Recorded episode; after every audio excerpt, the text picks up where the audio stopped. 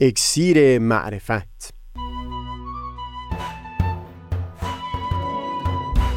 مروری بر مزامین کتاب ایقان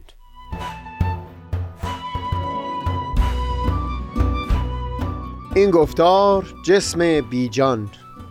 از تا همامه ازلی در شور و تغنیست گوش قلب را از سروش او بحر مکن از تا همامه ازلی در شور و تغنیست گوش قلب را از سروش او بی بهره مکن گوش قلب را از سروش او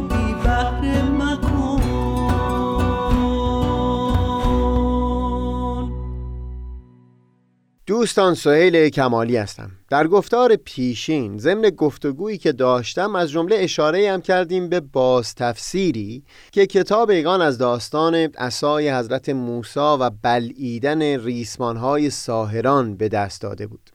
بگذارید چند کلمه دیگه در همین باره بیان بکنم و بعد در دنباله سخنمون طبق وعده که در گفتار قبل بر زبون آوردم صحبتی پیرامون نقش دین داشته باشیم. نکته ای که به تکرار در متون آین بهایی بر اون تأکید شده این هست که کلام الهی دارای حیات هست زنده هست و کلام غیر کلامی که در برابر اون ظاهر شده از این حیات و زندگانی محروم هست. چندین بخش در داستانهایی که از پیامبران نقل شده رو باز به همین چشم مینگرن که بر این نکته داره تاکید می‌کنه که این کلام الهی هست که دارای جان هست. در همون داستان حضرت موسی در میانه راه مصر تا عرض موعود زمانی که حضرت موسی چندگاهی دیرتر از موعد به میان قوم برگشت شخصی به نام سامری گوساله از جنس طلا رو به نحوی ساخت که وقتی باد در پیکر او میپیچید صدایی از دهان او بیرون میآمد. گویی که این گوساله زنده هست در متون اسلامی از اون گوساله با عنوان اجل یاد کردن و از اون صدای کاذبی که از دهان او بیرون میآمد با عنوان خوار.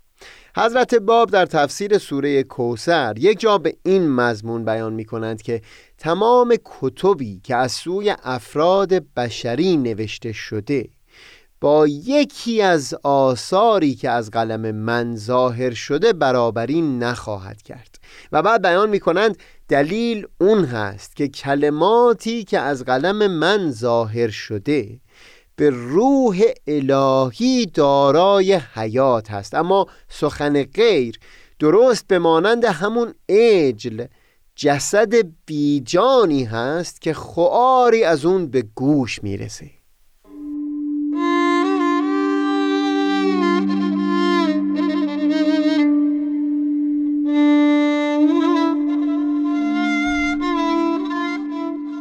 تصور می‌کنم تعبیر خشب مسنده که در کتاب ایگان به کار رفته هم باز مقایسه حیاتی هست که در ظهور و در کلام الهی هست در مقایسه با بیجان بودن سخنان و وجود علما. در قرآن یک جا سخن پاک رو کلمتا طیبتا رو که همون عبارت از ظهور پیامبر الهی باشه با سخن ناپاک کلمتا خبیستن که در مقابل اون ظاهر شده مقایسه می‌کنن بیان می‌کنن ظهور الهی مانند درختی هست شجره طیبه ای هست که ریشه اون در زمین فرو رفته و شاخ و برگش به آسمان سر کشیده و میوه فراوان به همگان میده. در مقابل سخن ناپاک همچون درختی هست که از ریشه برکنده شده و بر زمین افتاده.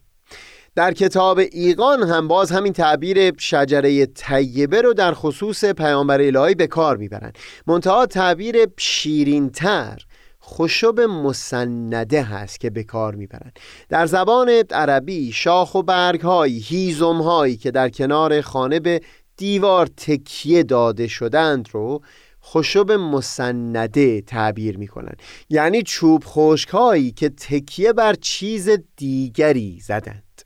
در کتاب ایقان دقیقا همین تعبیر رو در توصیف احوال علما به کار می‌برند بگذارید بیان خود حضرت بهاءالله رو بشنویم. و از جمله صبحات مجلله علمای عصر و فقهای زمان ظهورند که جمیع نظر به عدم ادراک و اشتغال و حب به ریاست ظاهره تسلیم امرالله نمی نمایند. بلکه گوش نمی دهند تا نغمه الهی را بشنوند. عباد همچون ایشان را من دون الله ولی خود اخذ نموده اند منتظر رد و قبول آن خشبهای مسنده هستند. زیرا از خود بسر و سمع و قلبی ندارند که تمیز و تفصیل دهند میانه حق و باطل. با اینکه همه انبیا و اسفیا و اولیا منند الله امر فرمودند که به چشم و گوش خود بشنوند و ملاحظه نمایند. یک جای دیگر از کتاب ایقان با سراحت از این نالان میشند که مردمان بر جسدهای بیجان اجساد میته گرد آمدند در حالی که رودها و دریاهای حیات بخش در بهشت این ظهور الهی جاری شده. بهور حیوان در رزوان جنان به امر خالق کنفکان در موج و جریان.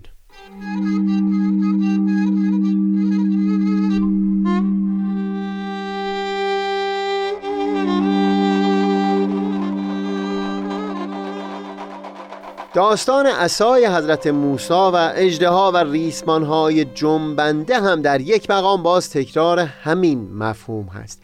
اینکه در برابر ظهور پیامبر الهی و سخن پروردگار که دارای حیات هست ریسمانهای جنبنده ای سعی داشتند به مقابل برخیزند که کاملا بیجان بودند. در گفتار پیشین این را هم بیان کردیم که در متون بهایی در واقع خطاب به علما این رو بیان می کنند که اگر جنبشی و اگر در ظاهر حیات و زندگانی در کلام اونها به نظر می‌رسه این با تکیه به روح نهفته در کلام پیامبر الهی هست که اونها مدعی جانشینیش هستند و هنگامی که در مقابل ظهور او قرار بگیرند از اون منبع حیات هم خودشون رو محروم کردن. مثال دیگری که می‌زنن مثال آینه ای هست که اگر نوری و درخششی داره به خاطر ظهور پرتو خورشید در اون هست. زمانی که این آینه پشت به خورشید کرده باشه مشخصا هیچ بهره ای از نور و روشنایی نخواهد داشت. ما درباره این تعبیر زنده بودن و بیجان بودن در یک گفتار مجزا مفصل صحبتی خواهیم داشت. در اینجا بگذارید یک موردی رو یاد بکنم که در آثار فرزند شارع آین بهایی حضرت عبدالبها بیان شده بود. اینکه عالم انسانی الان که در تلاش برای درمان آفتها و مشکلاتی است که بر بشر چیره شده در مرور زمان در اوج رشد خودش به اونجا خواهد رسید که گویی این هیکل عالم انسانی رو به صورت یک کل بسیار زیبا در خواهد آورد. وحدت سیاسی و برخی وحدت های دیگه هیکل عالم انسانی رو به یک همچون مرحله از تعالی و ترقی خواهد رسوند.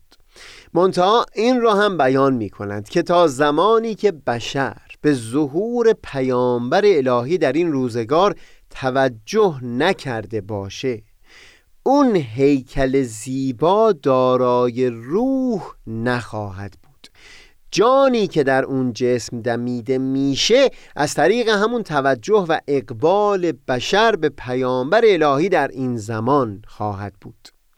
فعلا در این گفتار این مطلب رو تفصیل نمیدیم که اون چیزی که می‌تونه به هم پیوستگی عنصرهای پراکنده در یک هیکل رو حفظ بکنه عبارت از همون قوه روح هست و جسم بیجان هر چند هم زیبا باشه. از برقراری این ارتباط دقیق بین همه اجزای خودش محروم هست. تصور می‌کنم نقل همین مثال از حضرت عبدالبها بهانه خوبی باشه تا بتونیم گفتگویی رو که در گفتار قبل وعده داده بودیم آغاز بکنیم.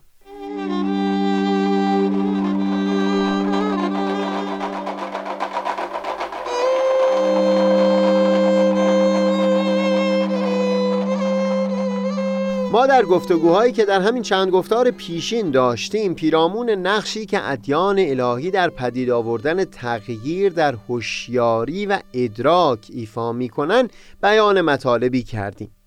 در سایر گفتارهای همین برنامه اکسیر معرفت هم به طور پراکنده مطالبی رو بر زبون آوردیم. اما الان که بحث به اینجا رسیده خوب هست مطلب رو با دقت بیشتری وارسی بکنیم.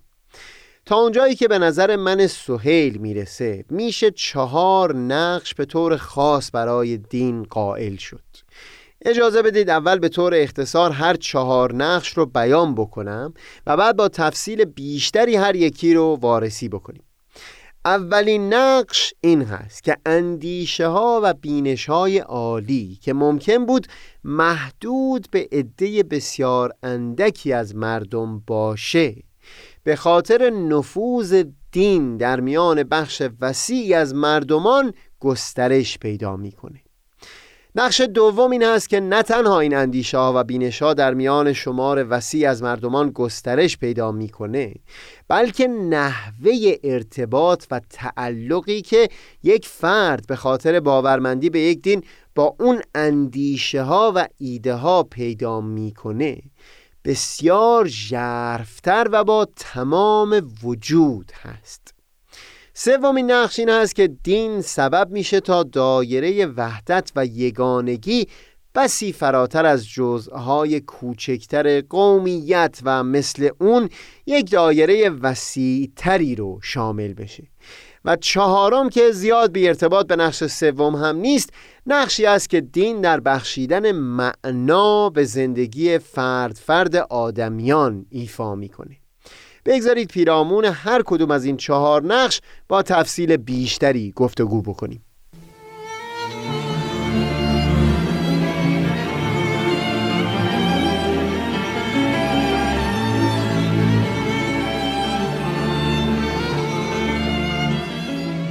بیان کردیم. اولین نقش دین این هست که ایده ها و بینش های عالی رو در میان شمار بسیار وسیعی از مردم گسترش خواهد داد. در یک دو گفتار در بخش های آغازین برنامه جامعه انسانی رو به هرمی تشبیه کردیم. ایده ها و بینش های نو و عالی در جان و ذهن برخی انسان ها پدید میاند منتها این محدود خواهد بود به شمار اندکی در نوک هرم مقصود ما از نوک هرم در اینجا لزوما امتیاز قائل شدن برای افرادی که در طبقات بالای اجتماعی اقتصادی هستند نیست. مقصود اینه که اون بینش ها و ایده های عالی گسترشی در میان عموم مردم نداشته و محدود به افراد بسیار اندکی بوده. نقش دیانت در یک مقام همین هست که این ایده ها و بینش های نوک هرم رو در تمامی لایه های این هرم از نوک هرم گرفته تا قاعده هرم گسترش بده. خود این که اون ایده های عالی در متن مقدس دیانت الهی گنجانده میشند همین سبب میشه تا افراد در سطح بسیار وسیعی با اون اندیشه مواجه شده باشند و انسی با اون در دلهاشون پدید بیاد. در واقع همون جنبه نفوذ و قدرت که در این چند گفتار صحبتی از اون کردیم سبب میشه تا اون اندیشه ها در دل شمار کثیری از مردمان رسوخ داده بشن. بگذارید برای نمونه در اینجا سخنی که حضرت عبدالبها از زبان جالینوس فیلسوف یونانی در حق آین حضرت مسیح نقل کردند رو با شما در میون بگذارم.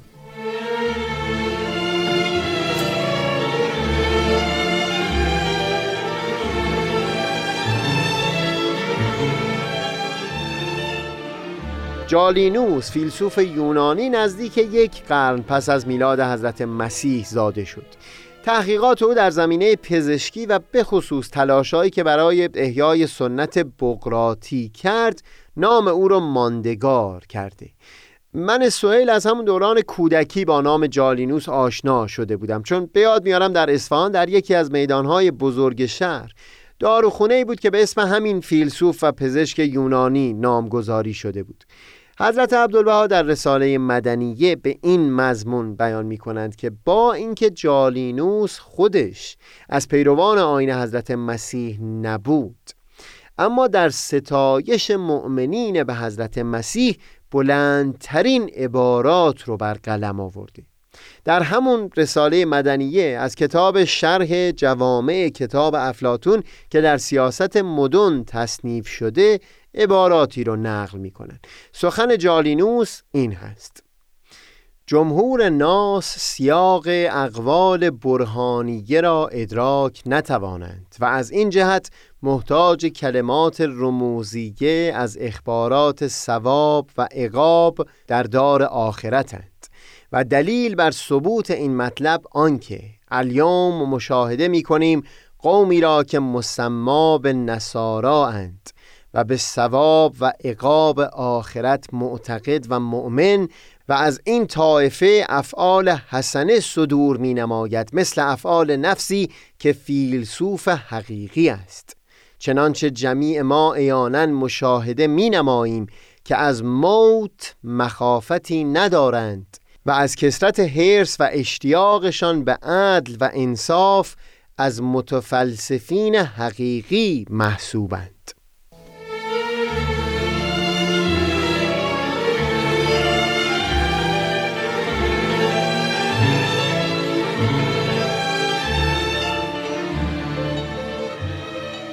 سخنی که از جالینوس نقل شد اون اولین نقشی که دین ایفا می‌کنه رو به طور چکیده به خوبی توضیح داده.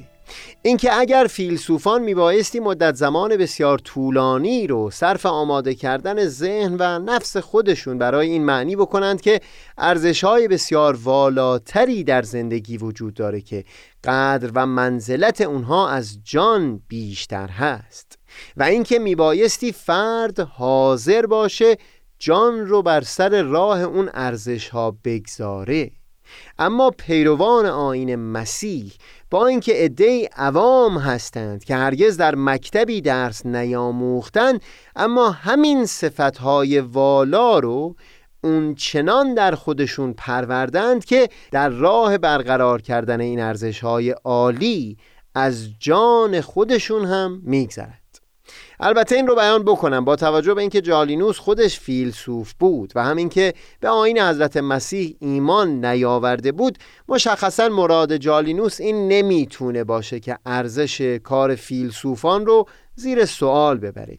این رو در سخنش هم واضحا بیان می‌کنه و در واقع مدعی این هست که بیشتر مردمان محروم هستند از اون هوشیاری لازم برای درک اساس اون ارزش ها و اینکه چرا میبایستی این ارزش ها تقدم داده بشند به سایر چیزهای زندگی.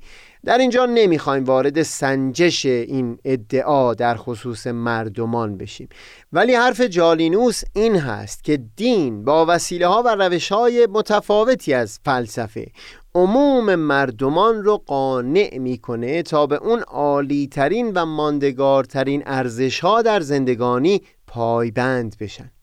در گفتار بعدی ما با وارسی شهادت مشابهی در حق همین گونه از نفوذ در آین بهایی سخنمون رو پی خواهیم گرفت.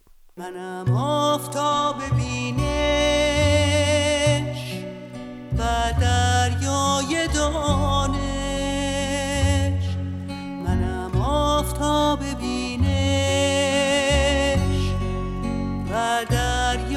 don't